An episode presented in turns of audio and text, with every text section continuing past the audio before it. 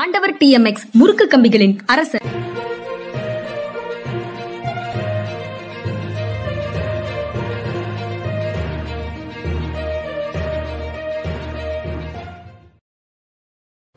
வணக்கம் இது மனிதா மனிதா. வணக்கம் சார் வணக்கம்ங்க வணக்கம். சார் முதலமைச்சர் தொடர்பாக ஒரு செய்தி. அது முதலமைச்சர் தொடர்பாக செய்தின்னு சொல்றதா இல்ல வேற எப்படியும் அறிமுகப்படுத்த முடியாத ஒரு செய்தியாக அது இருக்குது. நேற்று நேற்றைய நாளிதழ் ஒன்று வந்து காலை உணவு திட்ட திட்டத்தை பற்றி மிக கொச்சையாக அருவருப்பாக ஒரு கமெண்டோட எப் இப்படியெல்லாம் சிந்திக்கவே முடியாத ஒரு கோணத்துல சிந்தித்து ஒரு தலைப்பை போட்டிருக்கிறாரு போட்டிருக்குது அந்த நாளிதழ். இரண்டு பதிப்புகள்ல பத்து பதிப்புகள்ல இரண்டு பதிப்புகள்ல அப்படி ஒரு தலைப்பை போட்டிருக்கிறாங்க. அதற்கு முதலமைச்சர் கடுமையான கண்டனத்தை வெளிப்படுத்தி இருக்கிறாரு. தினம் தின மனுவுக்கு க- கண்டனம் அப்படிங்கிறத சொல்லியிருக்கிறாரு. வழக்கமாக திராவிட முன்னேற்ற கழகம் முன்பு கலைஞர் சொல்லும்போது தின மலம் அப்படின்னு குறிப்பிடுவாரு. இப்போ பொலிட்டிக்கலா கரெக்ட் பொசிஷன் எடுத்து தின மனுவுக்கு முதலமைச்சர் ஸ்டாலின் கண்டனம் அப்படின்னு த- செய்தியை போட்டிருக்கிறாங்க. அவருடைய கன் கண்டென்ட்டை நான் முழுக்க அப்படியே வாசிச்சிடுறேன் சார். உழைக்க ஓர் இனம் உண்டு கொழுக்க ஓர் இனம் என மனுவாதிகள் கோலோச்சிய காலத்தில் எல்லோருக்கும் எல்லாம் என சமூக நீதி காக்க உருவானதுதான் திராவிட பேரியக்கம். சூத்திரனுக்கு எதை கொடுத்தாலும் கல்வியை மட்டும் கொடுத்து விடாதே என்பதை நொறுக்கி கல்வி புரட்சியை உருவாக்கிய ஆட்சி திராவிட இயக்க ஆட்சி. நிலவுக்கு சந்திரயான் விடும் இந்த காலத்திலேயே சனாதனம் இப்படி ஒரு தலைப்பை செய்தியாக போடுமானால் நூறு ஆண்டுகளுக்கு முன் என்ன ஆட்டம் ஆடியிருக்கும்? எளியோர் நிலை எப்படி இருந்திருக்கும்? இன்னமும் அந்த வன்மம் மறையவே இல்லை. தின மனுவுக்கு எனது வன்மையான கண்டனங்கள் அப்படின்னு அந்த கண்டனத்தை அவர் தெரிவிச்சிருக்கிறாரு. நேற்று அது அது பெரிய செய்தியாக சமூக ஊடகங்கள்ல வரும்போது கடந்து போகக்கூடிய ஒரு செய்தியாக நினைச்சேன். ஆனா மக்கள் எல்லாரும் மிக கடுமையான கண்டனங்களை பதிவு செய்திருந்தாங்க. முதலமைச்சரும் கண்டனத்தை பதிவு செய்திருக்கிறாரு. மற்ற அரசியல் கட்சி தலைவர்களும் கண்டனங்களை பதிவு செய்திருக்கிறார்கள். தமிழ்நாட்டில் அது ஒரு மிகப்பெரிய கொந்தளிப்பை உருவாக்கி இருக்கிறது. நீங்க எப்படி பார்க்குறீங்க சார்? இவ்வளவு நாகரிகம் இல்லாம ஒரு செய்தி வெளியிட முடியுமா? ஒரு தினப்பத்திரிகை பத்து எடிஷன் உள்ள ஒரு தினப்பத்திரிகை. இவ்வளவு அநாகரிகமா ஒரு செய்தி வெளியிட முடியுமான்னு அதிர்ச்சியா இருக்கு. அப்ப பண்பு நலன்கள் மரபுகள் இதையெல்லாம் காக்க வேண்டியதுல பத்திரிகை தர்மம்ங்கிறது ரொம்ப முக்கியமானது. பத்திரிகை தர்மமே இல்லை. ரொம்ப ரொம்ப துரதிருஷ்டவசமா இருக்கு முதல்வர் வந்து இவங்க எவ்வளவு அநாகரிகமா செய்தி வெளியிட்டிருந்தாங்களோ அந்த அளவுக்கு எதிர்வினையா நாகரிகமா கண்டனத்தை தெரிவிச்சிருக்காரு ஆம். அ- அது தவிர அரசியல் ரீதியாகவும் அவருடைய பேச்சு தொடர்ந்து மிகவும் நாகரிகமான பேச்சு விமர்சனங்களாக இருக்கிறதையும் பார்க்க முடியுது சார். இப்போ எதிர்கட்சிகளுடைய எதிர்க்கட்சிகளுடைய கூட்- இது கூட்டத்திற்கு போகும்போது இந்தியா கூட்டணியின் கூட்டத்திற்கு போவதற்கு முன்னால வந்த ஒரு செய்தி கூட இன்னும் அம்பலப்படுத்துங்கள் பாஜகவை. அதற்காக ஸ்பீக்கிங் ஃபார் இந்தியா இந்தியாவுக்காக பேசுகிறோம் அப்படின்னு ஒரு பாட்காஸ்ட் அவருடைய குரல்ல வெளியீடு வரும். உங்களையும் என்னையும் மனிதா மனிதாவை பல மொழிகளில் வெளியிடணும் ஹிந்திலையும் இங்கிலீஷ்லையும் வெளியிடணும்னு நண்பர்கள் வைத்த கோரிக்கையை போல அவர்கிட்டயும் கோரிக்கை இருந்திருக்கும் போல தெரியுது. அதனால அவர் அவருடைய குரலை வந்து ஹிந்தி இங்கிலீஷ் மட்டும் இல்லை பல மாநில மொழிகள்லையும் வெளியிடுவது என்று முடிவு செய்திருக்கிறார். முதலமைச்சர் வந்து அப்படி ஒரு நிலைப்பாட்டை எடுத்தது மிகவும் வரவேற்கத்தக்கது அப்படின்ற ஒரு உணர்வு வந்தது.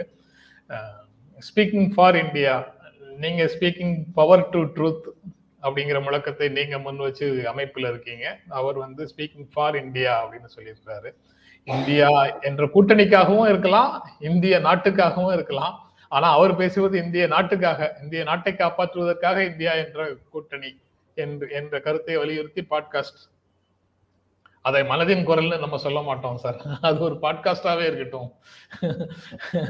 அது மக்கள் குரல் மனதின் குரல் இல்ல. ஒரு மனதின் குரல் இல்ல. இது வந்து ரொம்ப தேவை.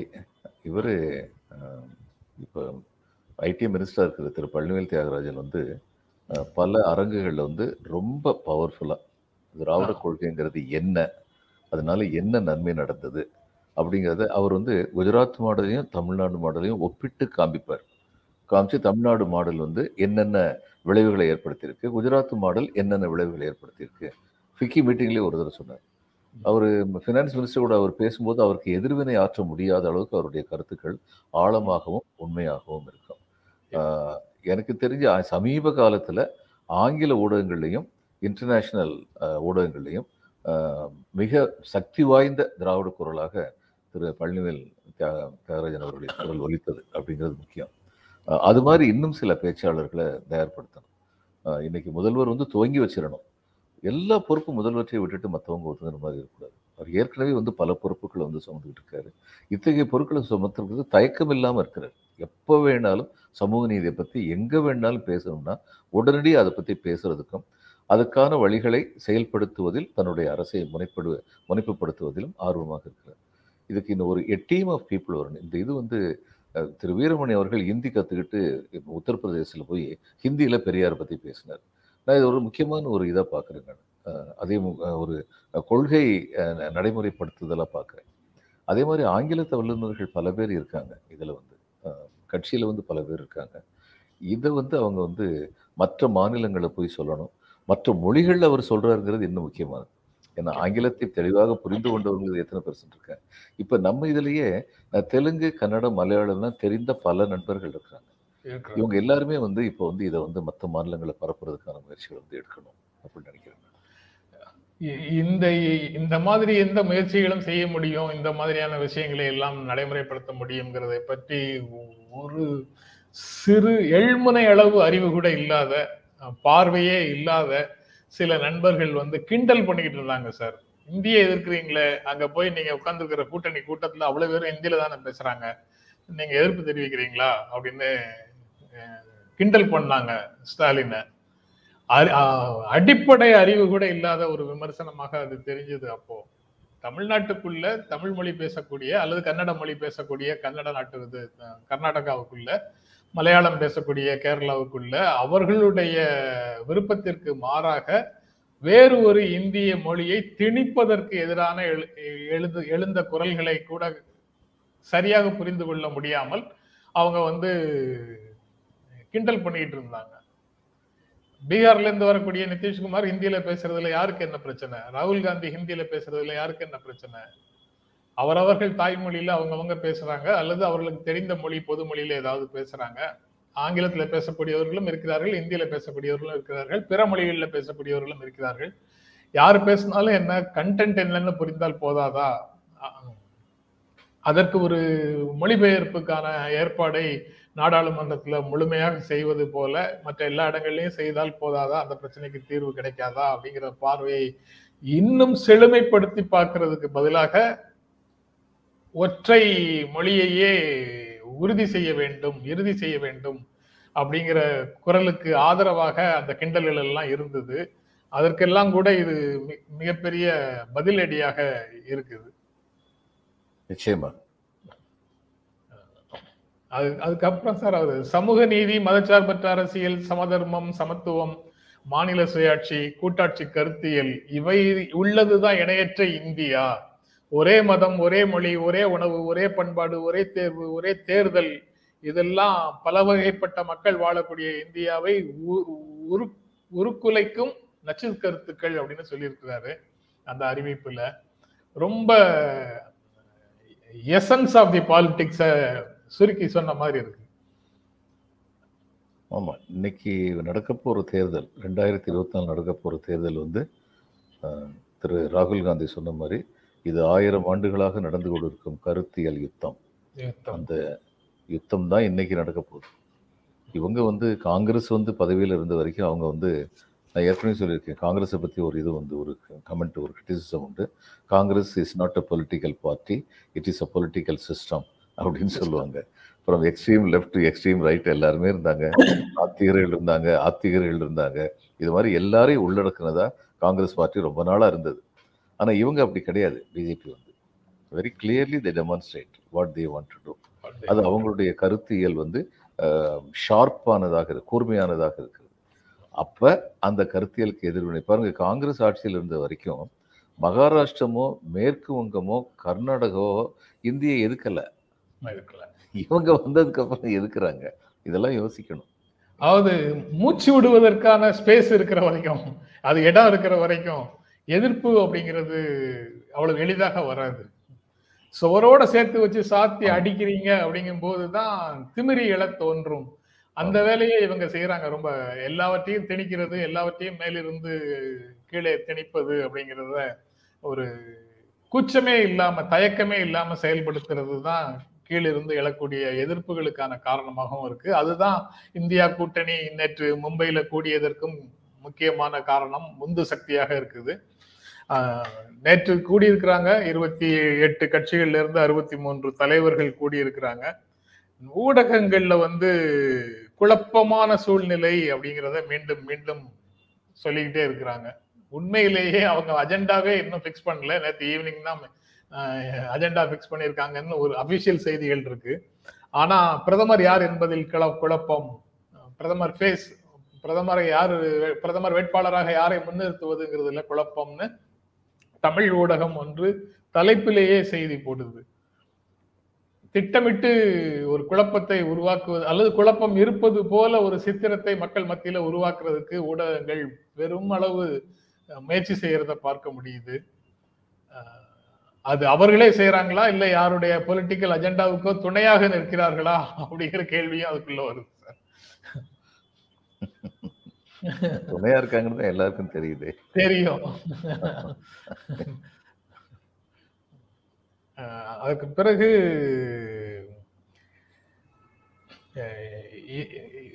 அதாவது மீடியா குழப்பங்களை உருவாக்க துணை நிற்கிறது அப்படிங்கிற சூழல்ல மீடியாவை நாம எப்படி புரிந்து கொள்ளணும் அப்படிங்கிறது ஒரு கேள்வி. அந்த மீடியாவை எப்படி புரிந்து கொள்ளணும்னு நம்ம ஏற்கனவே பிக்ஸ் பண்ணி இருந்த கேள்விக்கு நேற்றைய தினமலர் தலைப்புகள்லாம் வந்து அவங்க வெளியிட வெளிப்படுத்தக்கூடிய காழ்ப்பையும் சேர்த்து புரிந்து கொள்ளக்கூடியதாக இருக்குது.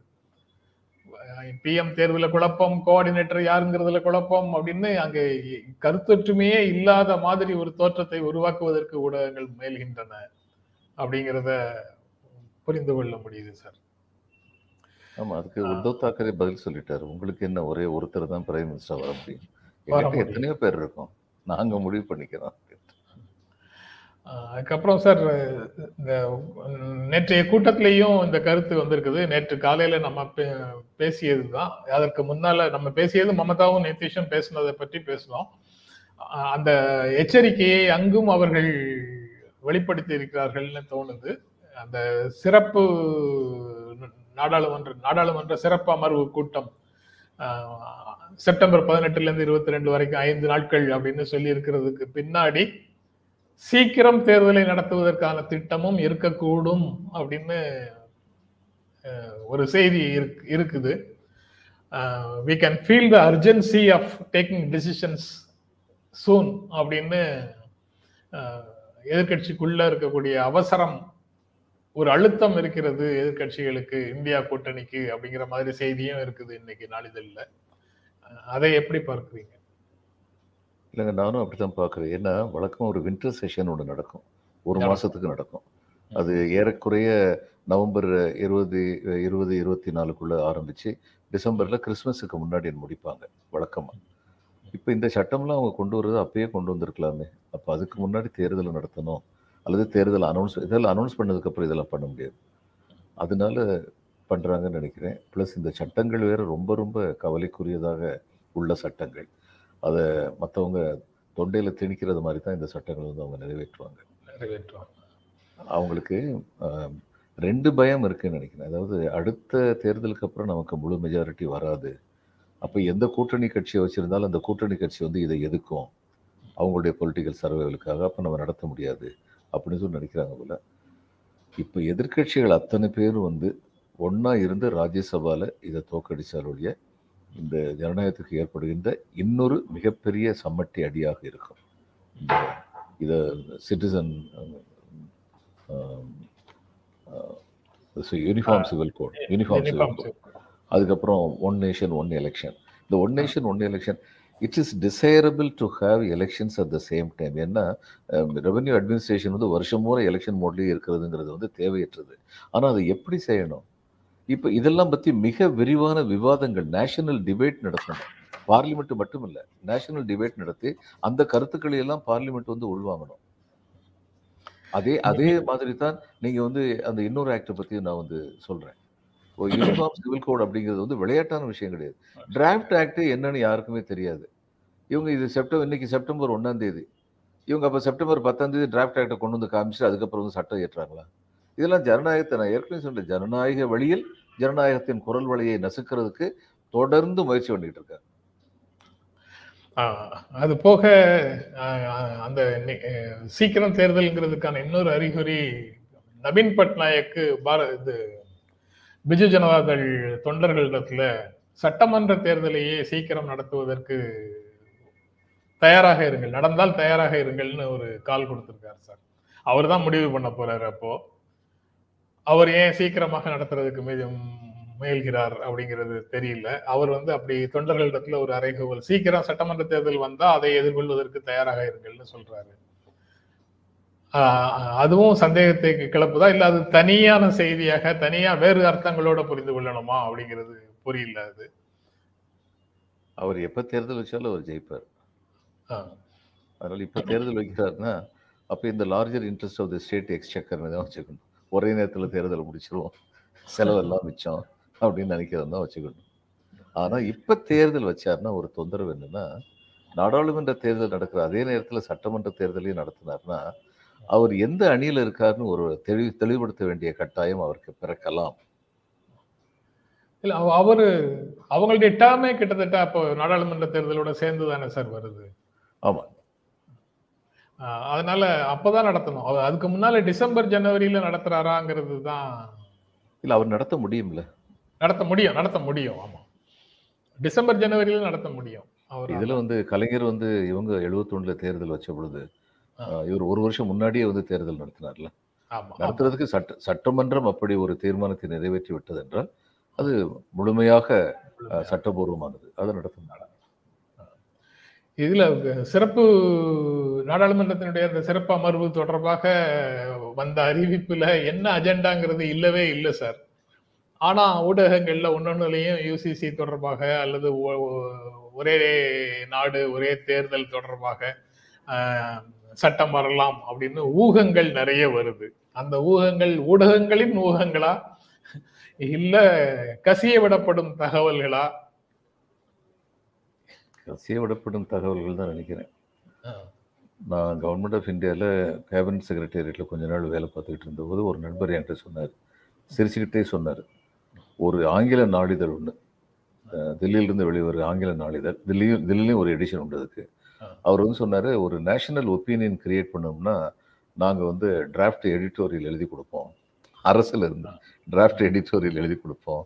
அது வந்து நான் கேட்டேன் என்னப்பா அந்த பத்திரிகை சுதந்திரம் ஒன்றுமே இல்லையா? அப்படின்னு. இல்லை இல்லை. நேஷனல் இஷ்யூவை பற்றி மட்டும்தான் எழுதி கொடுப்போம் அப்படின்னாரு. நான் சொன்னேன் இப்படி தானே ஆரம்பிப்பீங்க? அதுக்கப்புறம் அவங்க சரி சொன்னாங்கன்னா உங்கள் இஷ்யூ பற்றிலாம் எழுதுவீங்களே.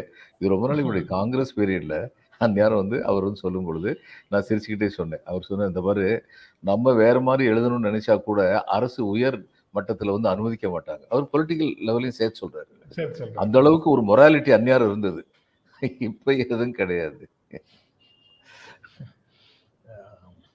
அதுக்கப்புறம் இந்த இந்தியா கூட்டணியினுடைய ஃபோக்கஸ் வந்து எதை நோக்கி இருக்க வேண்டும் அப்படிங்கிறது தொடர்பாகவும் நிறைய கருத்து வேறுபாடு இருக்கிறதாக ஊடகங்கள் சொல்லுது சார் இடதுசாரிகள் வந்து price rise unemployment wage loss இதெல்லாம் பற்றி முக்கியத்துவம் கொடுக்கணும்னு சொல்றாங்க.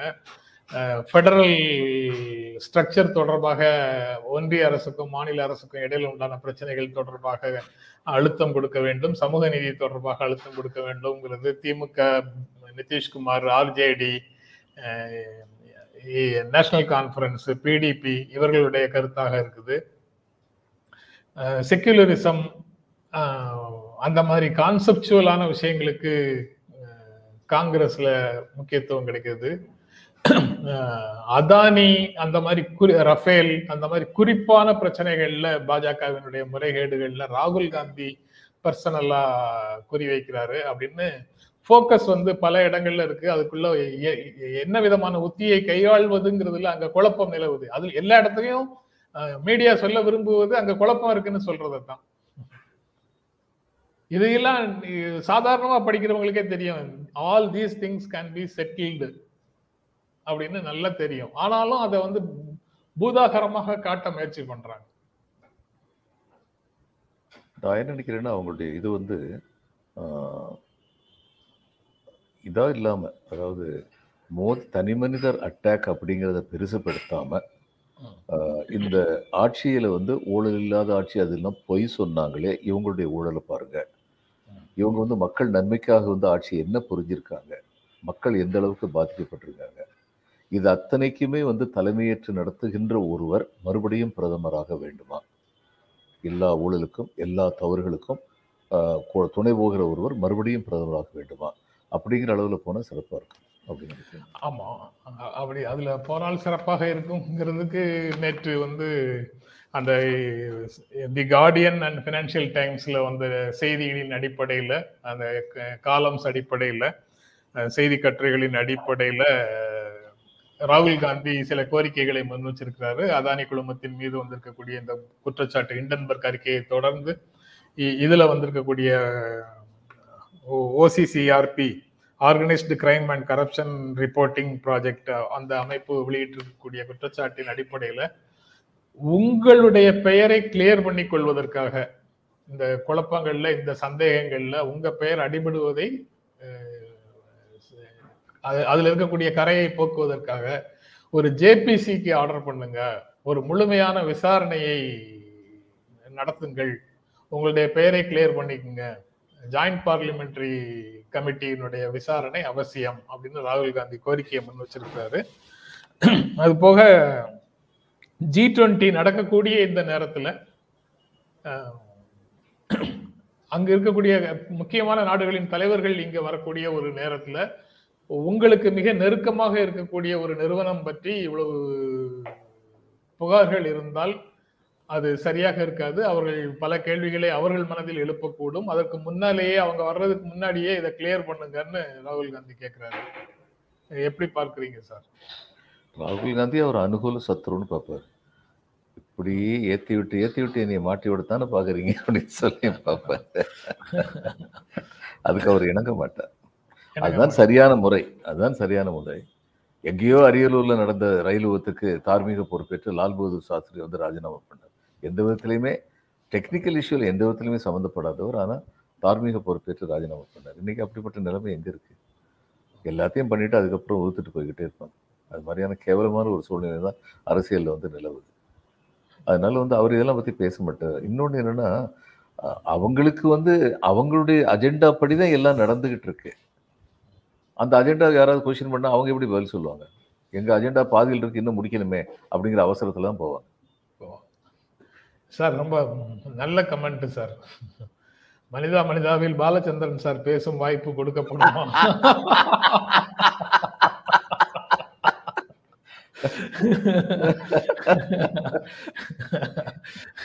இல்ல பாலச்சந்திரன் ஆமாம் சொல்வதை தவிர வேறு வழி இல்லாத அளவுக்கு ஜென்ராம் அவருடைய பேச்சு இருந்தால் ரெண்டு பேருமே ஒரே ஒத்த கருத்துள்ளவர்களாக இருக்கும். யார் பேசினா என்ன?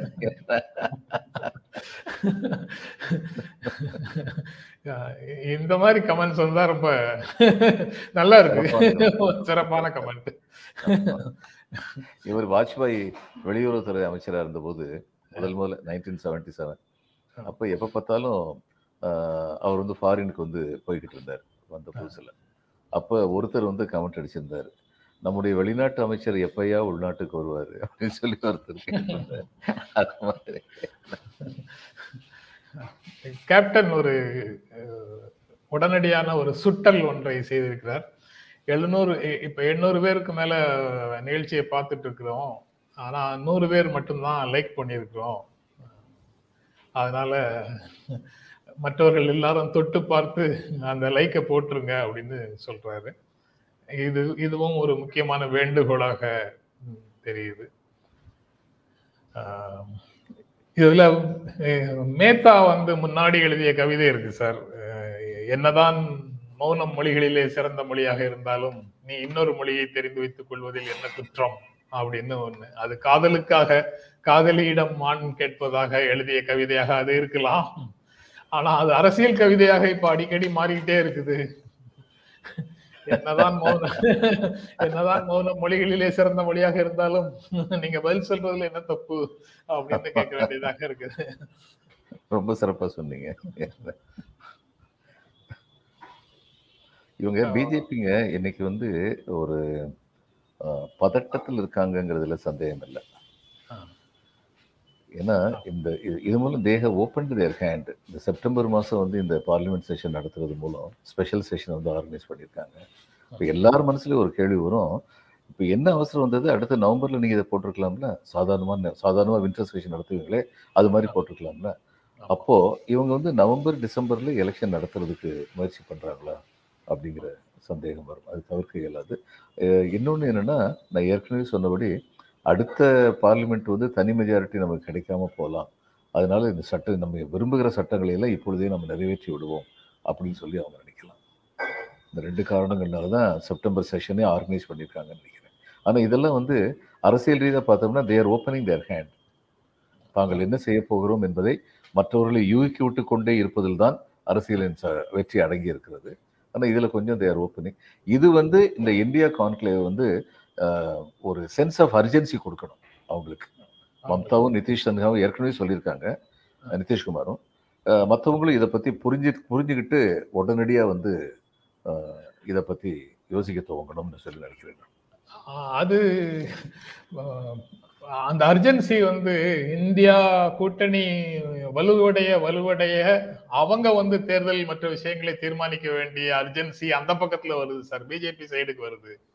பிஜேபி சைடு அதுல வந்து பேனிக் ஆகி ஏதாவது ஒண்ணு சிறப்பு நாடாளுமன்ற அமர்வு அப்படின்லாம் அவங்க கொண்டு வந்தா அது அவ- அவங்க எடுக்கக்கூடிய நடவடிக்கைகள் இங்க வந்து சீக்கிரம் ஸ்ட்ராட்டஜிஸும் பிரச்சாரத்திற்கான ஒத்திகளையும் ஃபோக்கஸ் பண்ணி சீக்கிரம் முடிவு பண்ணுங்கிற அர்ஜென்சியை இந்த பக்கம் கொடுக்குது.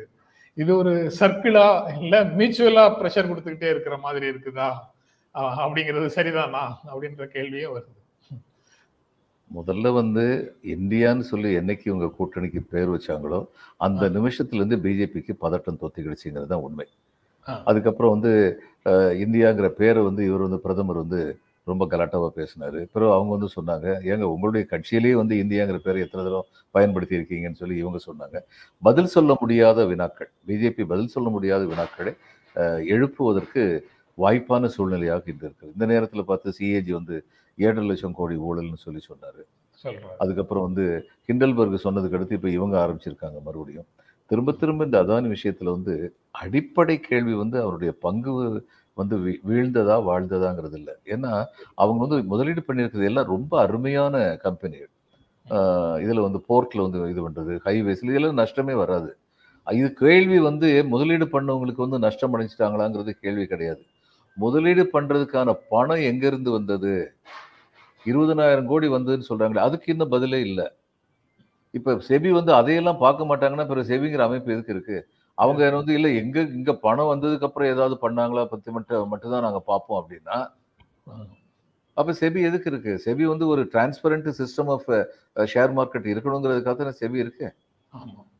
அவர் இவர் வந்து செபியில செபியில ரிட்டையர் ஆன ஒருத்தர் வந்து இவங்க அதானி கம்பெனில வந்து ஒரு இண்டிபெண்டன்ட் டைரக்டரா போயிருக்காருன்னா அதுக்கப்புறம் செபியுடைய நம்பகத்தன்மை வந்து எங்க இருக்கு?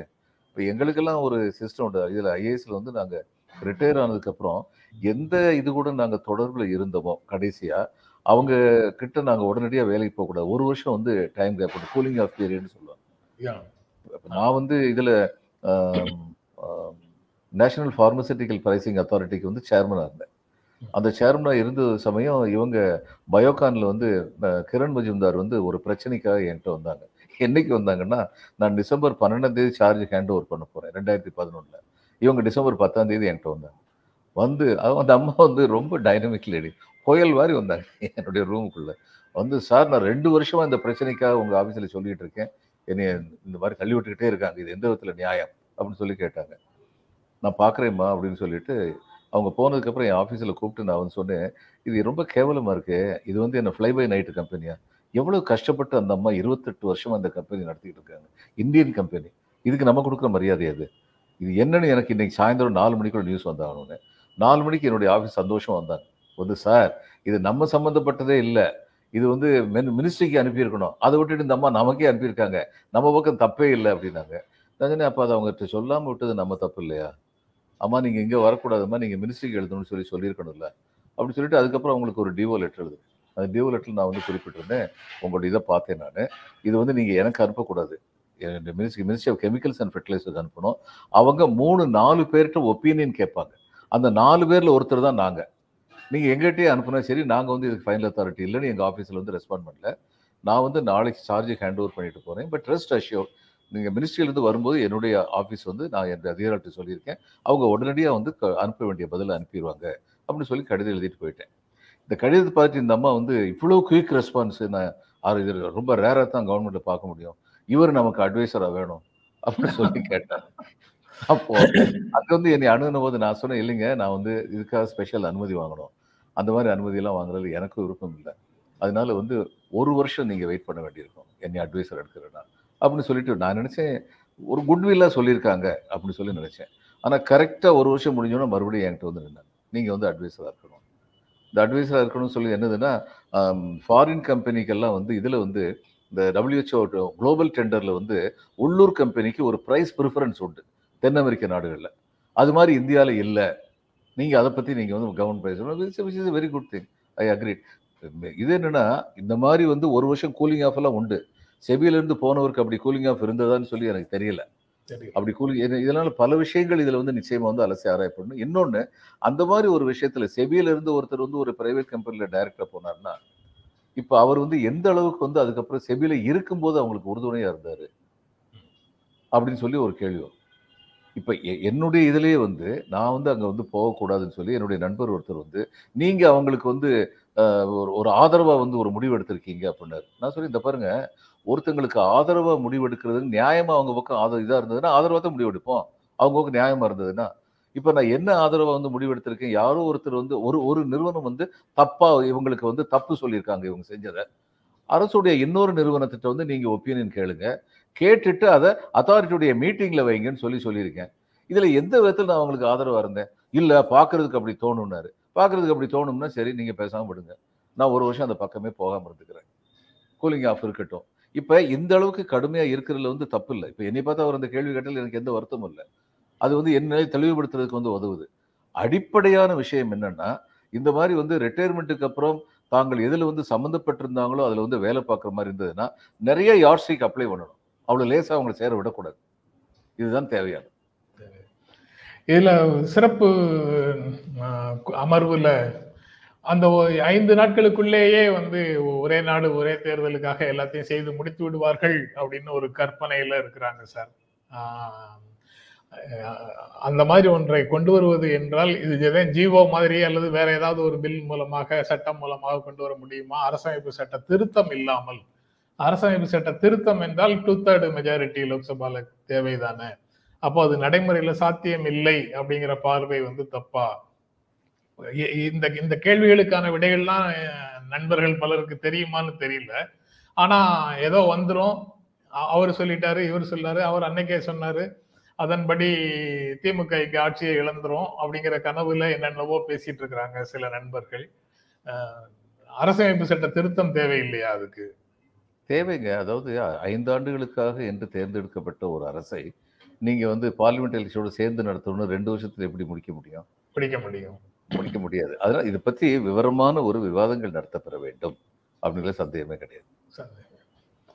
அது மட்டும் இல்லை அந்த விவாதத்துக்கு அப்புறம் என்ன விவாதம் நடத்தினாலும் சட்டமன்றங்கள் வந்து அவங்களுக்குன்னு உரிய அட்டானமியை வந்து குலைக்கப்படக்கூடாது அப்படிங்கிற அடிப்படை தத்துவத்தோடு தான் விவாதங்களே நடத்தப்பட வேண்டும். அது உண்மை.